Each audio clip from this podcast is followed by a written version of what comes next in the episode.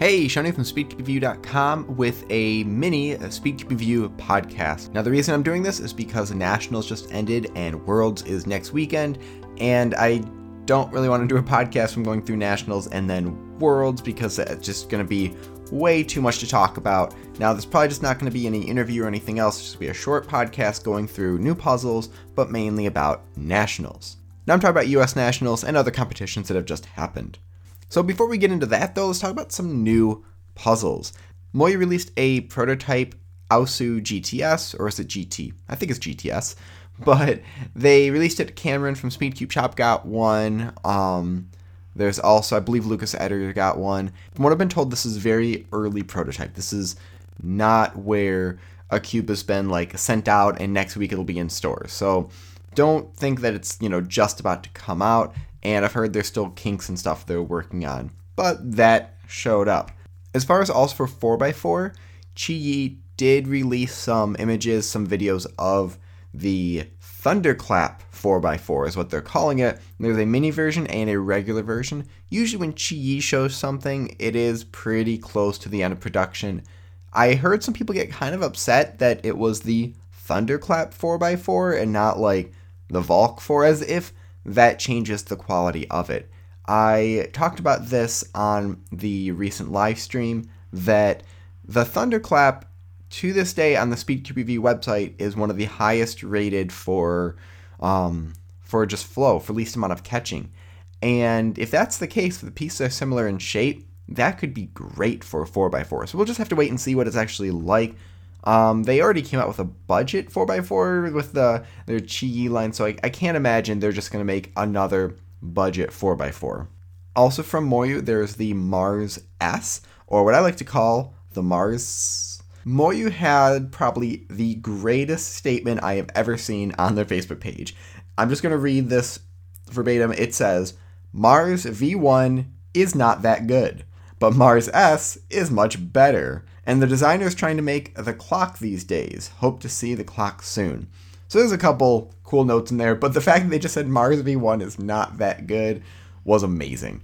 Um, but yeah, it I don't really know exactly what's different. I'm sure I can do a comparison once this one comes out because they have pictures, but it's still kind of very vague until I actually get it in my hands. They also showed a video on their YouTube channel of the 15 by 15. I guess they are still going to try to produce this. Maybe the high price of the 17 by 17 made them realize they could still sell this one. But the videos shows how well it turns. It, it seems to work well. It's actually going to be smaller than the 13 by 13, which will be extremely interesting. But the biggest fear would be stickers. But they said also that this is going to be in stickerless, so that's a big plus. I don't know what price will be. I don't know release date, but it seems that they're moving forward with it. So last thing as far as cubes, um, I actually don't know how the company's pronounced, how the name um, Fanxin, F A N X I N. Uh, they recently just came out with a sculpted Megaminx, and also I saw a Windmill Cube, Axis Cube, and Fisher Cube. I don't know if all of these are just copies. I mean, of course, the Windmill, Axis, and Fisher are, you know, ones that YJ or Moyu has. I don't know if the actual internal is the same shape, but the sculpted one looks just like, at least the outside looks just like the new Qiyi one. So I don't know if that is a copy or not, but it's out there now. So a couple things with competitions before we get to nationals.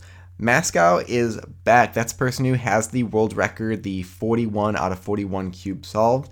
He attempted 46 and he had two attempts. He got 40 out of 46 and then 41 out of 46. So no new world record, but those are amazing attempts. And it's also a world record podium where the three uh, multi-blind solvers, their total number end up equaling 99 cubes, which is incredible. What that means, sort of world record podium, if you don't know that, is just you know what first, second, and third place is. And there's actually quite a few world record podiums. Um, I think Nationals had a world record two by two podium for their average, but I'll get to that. Um, let's start with across the pond to the London Open.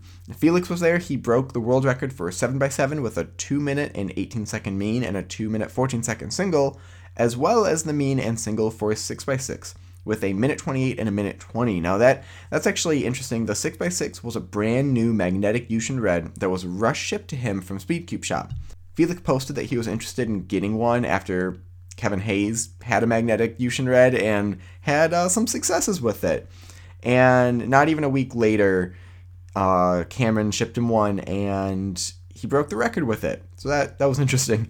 Sebastian Weyer got the German record. Uh, there he had a 5x5 with a 52.5 mean and a 47.82 single. He also won both rounds for 4x4. So now in Indiana in the United States, we had US Nationals.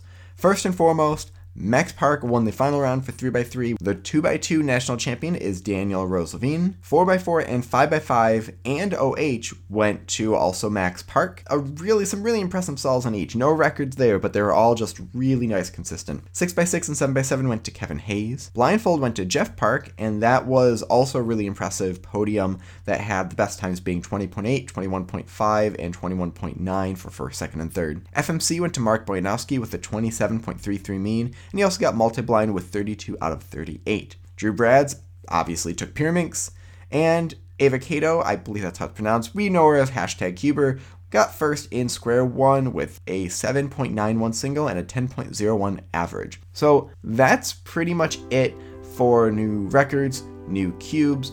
I'm going to do a podcast again next week. I normally do them bi weekly, but it's going to be one week after the other. I don't know if there's going to be an interview next week, um, it might just be how this is, where I go through some of the new news, and then we get back on the regular schedule after that.